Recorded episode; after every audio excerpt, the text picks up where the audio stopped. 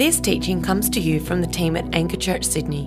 We hope you're blessed by it. For more teachings, resources, or info, check out our website www.anchorchurch.com.au. My name is Matt, uh, one of the pastors here at Anchor Church. It is great to see you here on uh, Good Friday.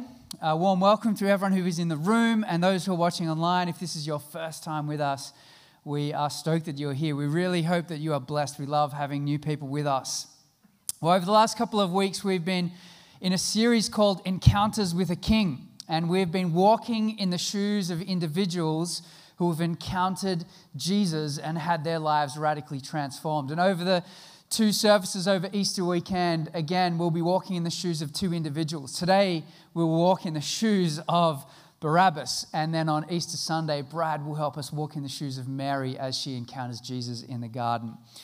But let me uh, pray for us. And our hope is, as we do that, that you yourself, wherever you're at on your spiritual journey, would encounter Jesus as well. So I'm going to pray that we would do just that this morning. Join me as I pray. Father, we thank you that you are a God who is good. And we thank you that we can celebrate Good Friday today. But we pray that you would help us to see with fresh eyes this morning and understand again the cost that it took to set us free.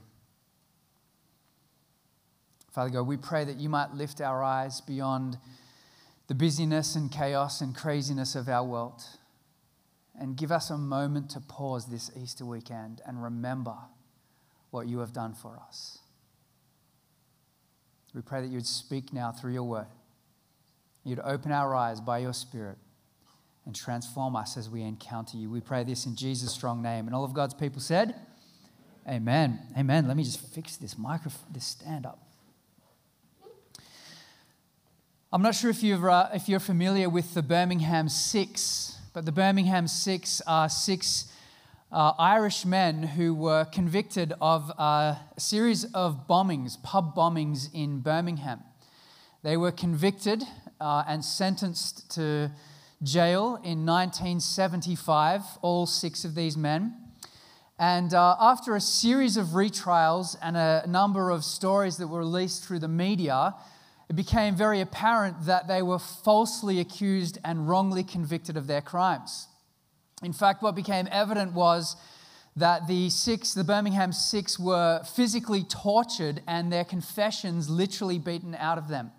The evidence that was presented was falsified, and they indeed spent 16 years in prison for a crime they never committed.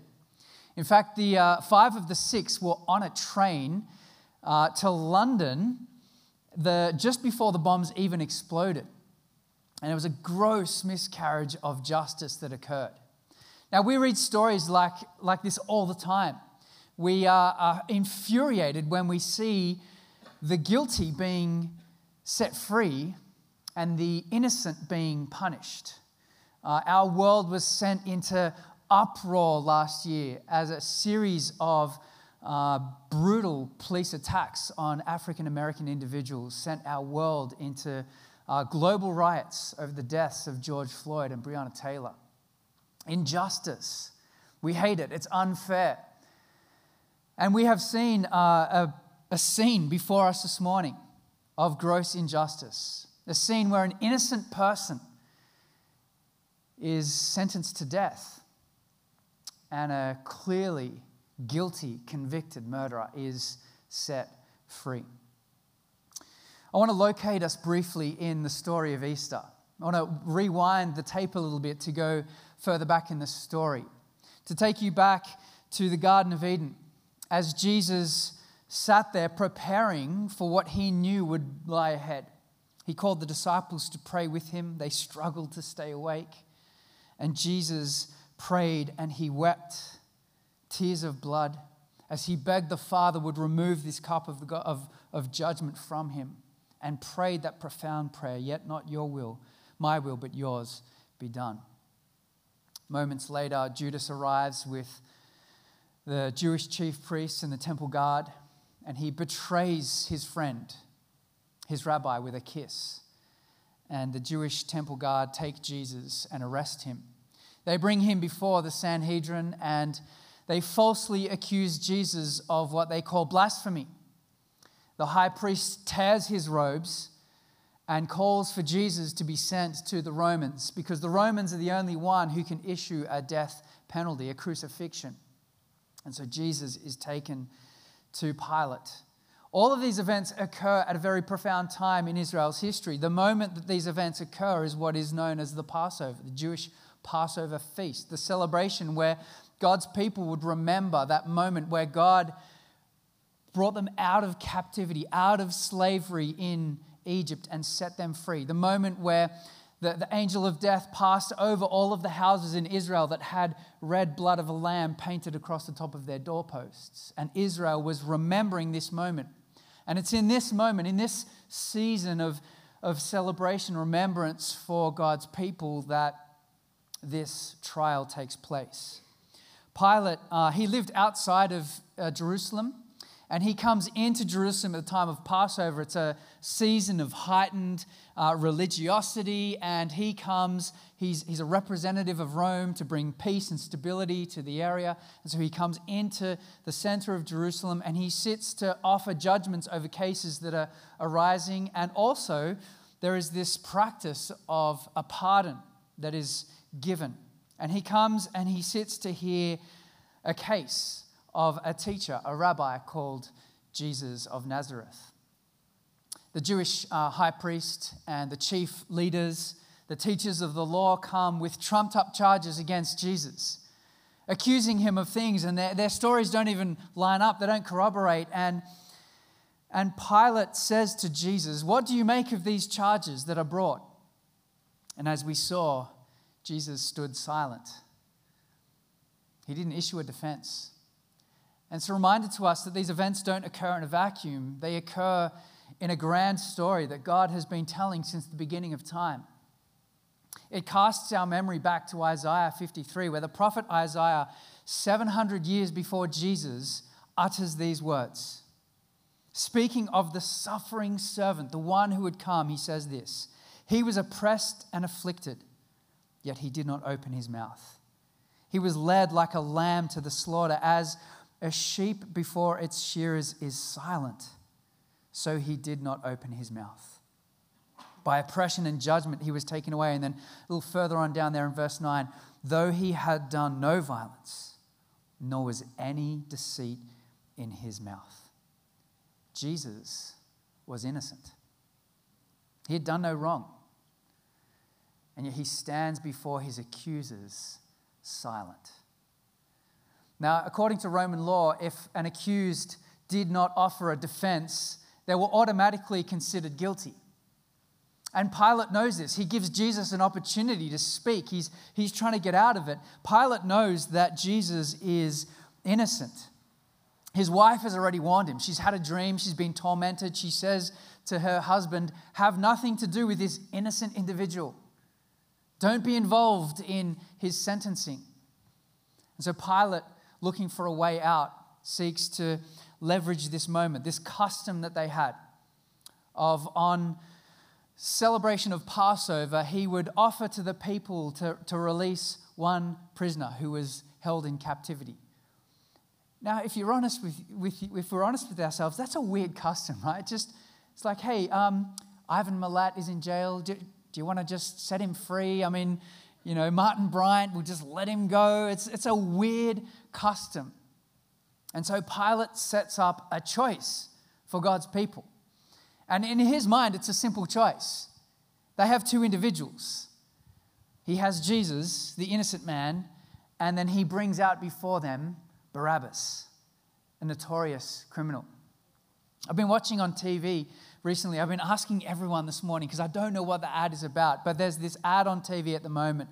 Uh, and it's about choices. This person walks into a, a costume shop, and if you know the ad, yell it out to me because it's, it's killing me. I can't think of it. They walk into a costume shop and they say, I want to hire a Transformer outfit. And the lady who's at the costume shop says, Oh, well, we've got this one here. And it's just like manky, shriveled, dirty, old children's sized transformer suit. She says, That's the only one left. Or we've got this one. And the camera pans this like incredible, like life looking transformer suit. And it's like, poof, and this light's shining on it and smoke's coming out of it. And she's like, Here's your choice. You can have this one or this one. And that's what part, does anyone know the ad? Anyone? No one watches commercial TV anymore, apparently. There you go. Uh, maybe I did dream it. Maybe I did. But that's Pilate's intention here, right? He wants to give them a choice, which is really no choice at all. This is what he says. Have a look at verse 15. Now, it was the governor's custom at the festival to release a prisoner chosen by the crowd. At that time, they had a well known, notorious prisoner whose name was Jesus Barabbas. So when the crowd had gathered, Pilate asked them, Which one do you want me to release to you?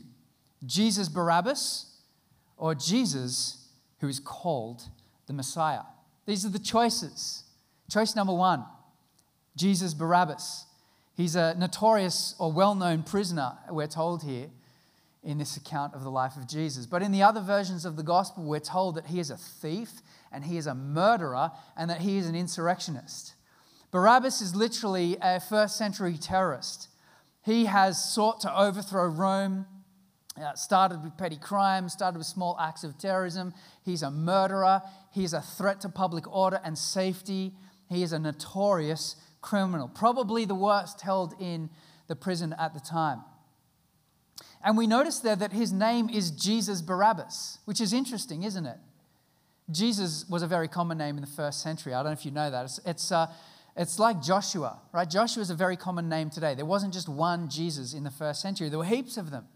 And so this guy has his first name as Jesus, but his second name is Barabbas. And that's also a very interesting name. It's an Aramaic term, and it, it means son of a father. Bar, son, Abba, father. So this is Jesus, son of a father. A very interesting parallel here between Barabbas and Jesus, who is called the Christ. This is choice number one for the people. Well, choice number two is Jesus, the Messiah. He was a teacher, a rabbi. He had never led a revolution. He didn't have an army. He didn't carry a weapon. He had never had a criminal record. He was not a threat to society. What were his crimes? Why was the crowd so angry? What had Jesus done? Well, he had fed their hungry and he had opened the eyes of their blind and he had healed their lepers and he had uh, made the lame walk and he had cast demons out of the tormented and he had opened the ears of those who were deaf and he had elevated the status of women and children and he had cared for the poor.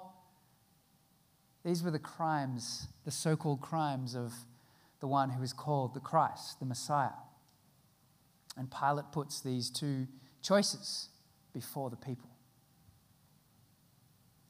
Clearly, one is innocent, and clearly, one is guilty. The choice should be simple. And in Pilate's mind, it's a no brainer. He's thinking to himself, I'm going to get out of this. Jesus can go free. Surely Barabbas wouldn't be the one that they would pick. I get to look like the good guy, and we can go home and enjoy a good Passover feast with the family. How wrong he was. He says to the crowd, Which one do you choose? Which one do you choose? Have a look at what it says in verse 22. Barabbas, they answered. Barabbas. What shall I do then with, the, with Jesus, who is called the Messiah? Pilate asked. And they answered, Crucify him. Why? What crime has he committed? But they shouted all the louder, Crucify him, crucify him, as we heard. The crowd has been incited by the religious leaders of the day, they've stirred them up.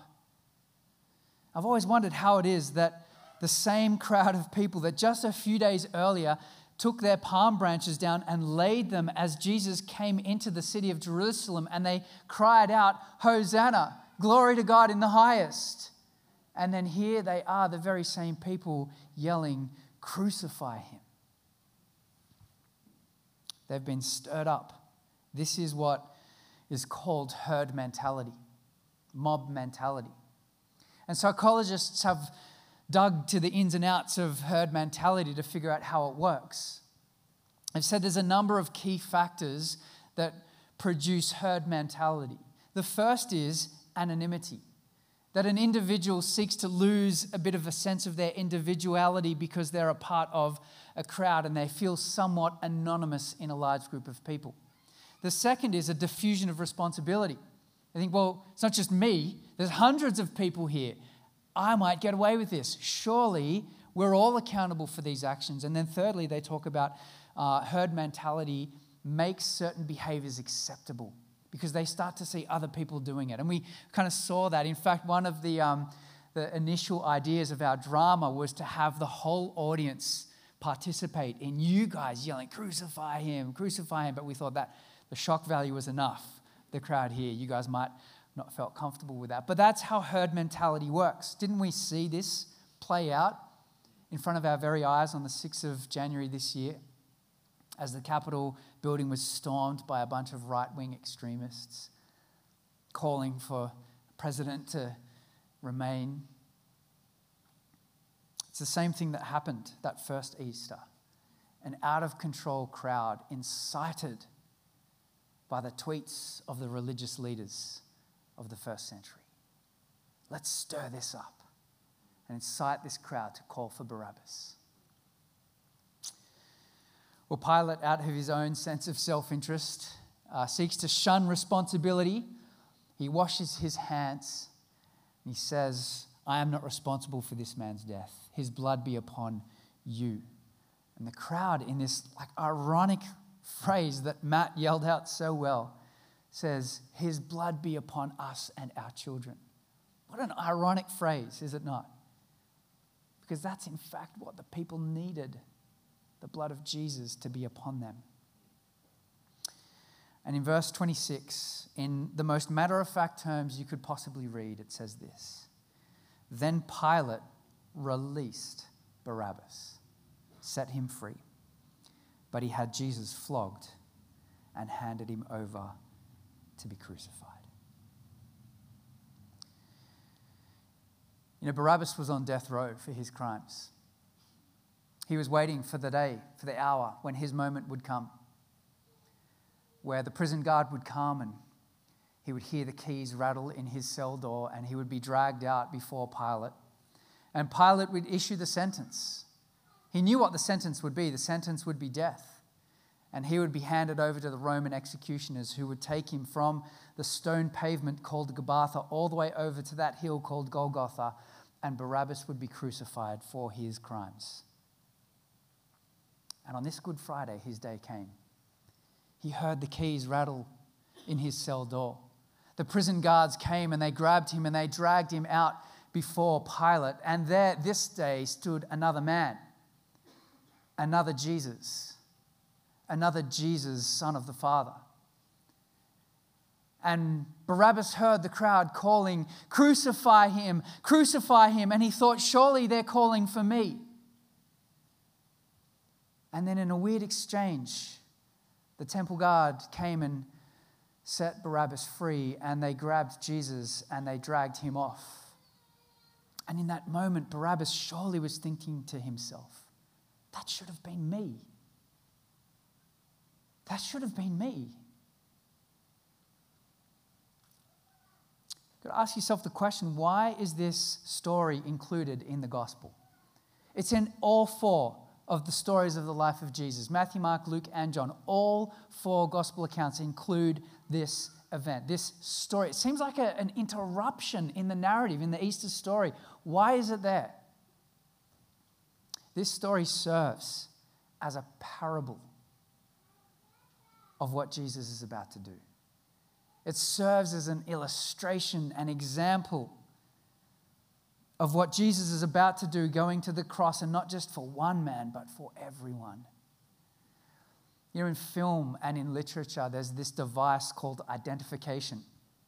And it's where a, an author or a director wants their audience or their readers to associate themselves with the character in the story. We do it all the time, right? I watch The Bourne Identity or The Bourne Ultimatum or any of them, and I walk away thinking, I'm, gonna, I'm like, I'm like uh, Jason Bourne. You know, I'm like walking around and I'm scanning everything. Where's the closest gun? Where's my closest exit? That guy's a criminal. I'm ready to fight. You know, like, Uh, so we, we identify and associate with a character in the story, and that's what the gospel writers want us to do. They want us to see ourselves in Barabbas. This is a parable, it's a picture of what Jesus is about to do for everyone. It should have been me. I am Barabbas. You are Barabbas. When we look in the mirror, we see Barabbas staring back at us. It should have been me. You might think, oh, hang on a sec, preacher. Not too fast. If we're going to identify with anyone in the story here, I think I would prefer to identify with Jesus because I'm a good person. I've not murdered anyone. I'm not a thief. I'm not a terrorist. I'm a good person. I'm not Barabbas. But truth be told, we're all Barabbas. You and I alike. We are shackled by our sin and chained by our brokenness and in the prison cell of this world and its fallen state. We are rebels of the highest order who have rejected our God, our Creator, and our Maker. And we are spiritually incarcerated. Our spiritual reality is that we are no different to Barabbas. What is sin? It's a word that we don't like talking about anymore, but it's appropriate to talk about it on Good Friday. What is sin? Sin is simply living a life without reference to God. It's living a life as if God does not exist. It's, it's living in rebellion to our Creator and appointing ourselves as master of our own destiny, of master of our own lives, as, as Lord of our own lives. Sin is when we substitute ourselves for God. And Good Friday is when God substitutes himself for us in a beautiful exchange, in a substitution that takes place. You see, at the heart of Good Friday, of Easter, of the Christian message, is a substitution. It's the love of God manifest in the greatest sacrifice ever. That Jesus died in your place. That Jesus died in your place, in my place. I am Barabbas. And why did he do this? To set us free, to release us from the chains, to, to set us free from the sin and brokenness that shackled our lives. He set us free. Know, on the 23rd of March in 2018, uh, an Islamic, State terrorist walked into a Super U supermarket in the north of France, I believe and began to shoot shoppers and store clerks. And he took hostages. And the first responder on the scene that day was an unarmed off duty police officer by the name of Arnaud Beltrame. And he negotiated a prisoner exchange, a hostage exchange with this terrorist.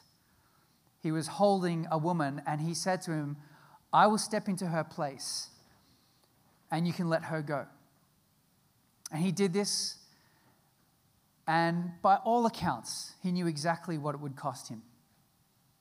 He actually turned his cell phone on and recorded the whole situation so that whatever occurred, the evidence was there.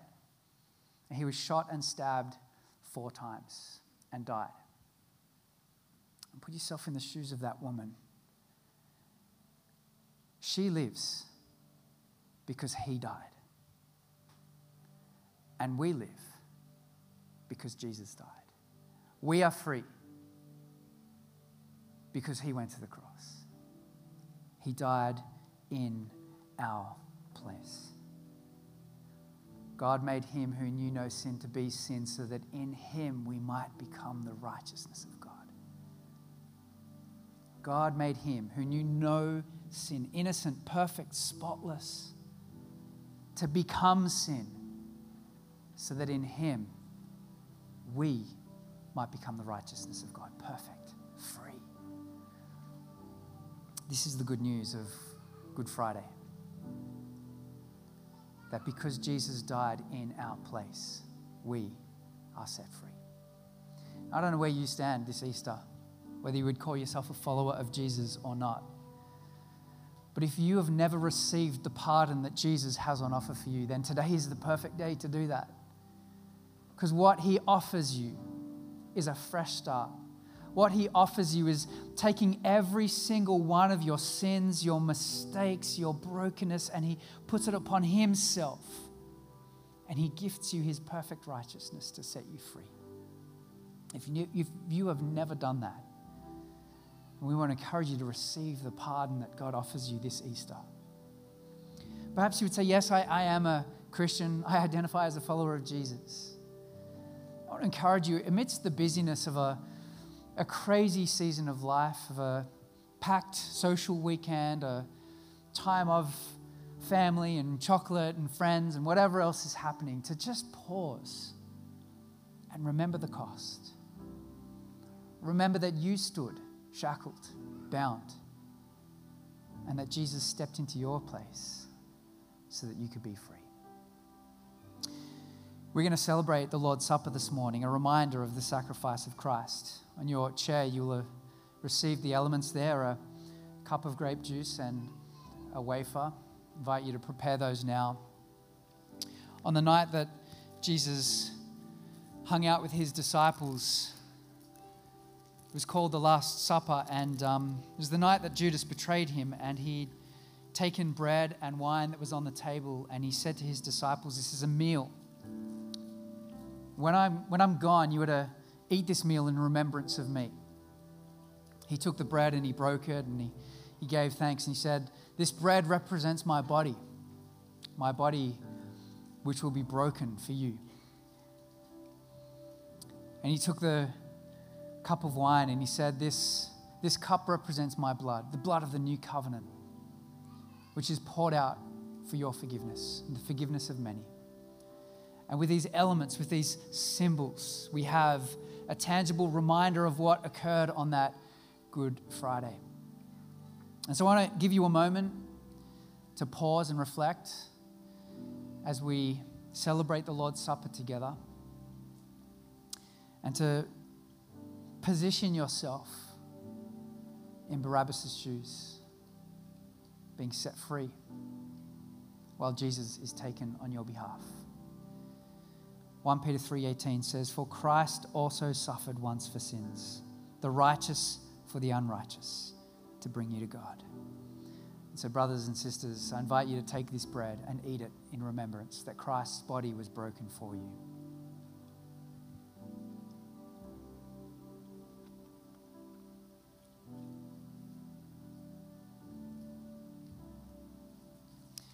And I invite you to take the cup that represents the blood of Jesus, his blood poured out for your forgiveness. Drink it and be thankful.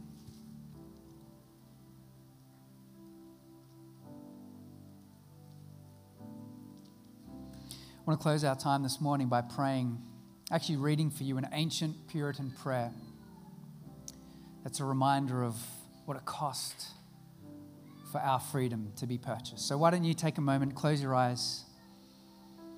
Let me read this prayer over us. Blessed Lord Jesus, before your cross I kneel and see the heinousness of my sin, my iniquity that caused you to be made a curse the evil that excites the severity of divine wrath. Show me the enormity of my guilt by the crown of thorns, the pierced hands and feet, the bruised body, the dying cries. Your blood is the blood of incarnate God. Its worth infinite, its value beyond all thought. Infinite must be the evil and the guilt that demands such a price. Sin is my malady, my monster, my foe, my viper. Born in my birth, alive in my life, strong in my character, dominating my faculties, following me as a shadow, intermingling with my every thought, my chain that holds me captive in the empire of my soul. Sinner that I am. Why should the sun give me light, the air supply breath, the earth bear my tread? Its fruits nourish me, its creatures subvert my ends. Yet your compassions yearn over me. Your heart hastens to my rescue. Your love endured my curse. Your mercy bore my deserved stripes. Let my walk, let me walk humbly in the lowest depths of humiliation, bathed in your blood, tender of conscience, triumphing gloriously as an heir of salvation. God, we thank you this morning that you have set us free. We see the cost. We see ourselves in Barabbas. We thank you, Jesus. We worship you this morning. And we pray all this in Jesus' strong name. And all of God's people said, Amen. Amen. Well, let's stand to worship together, church.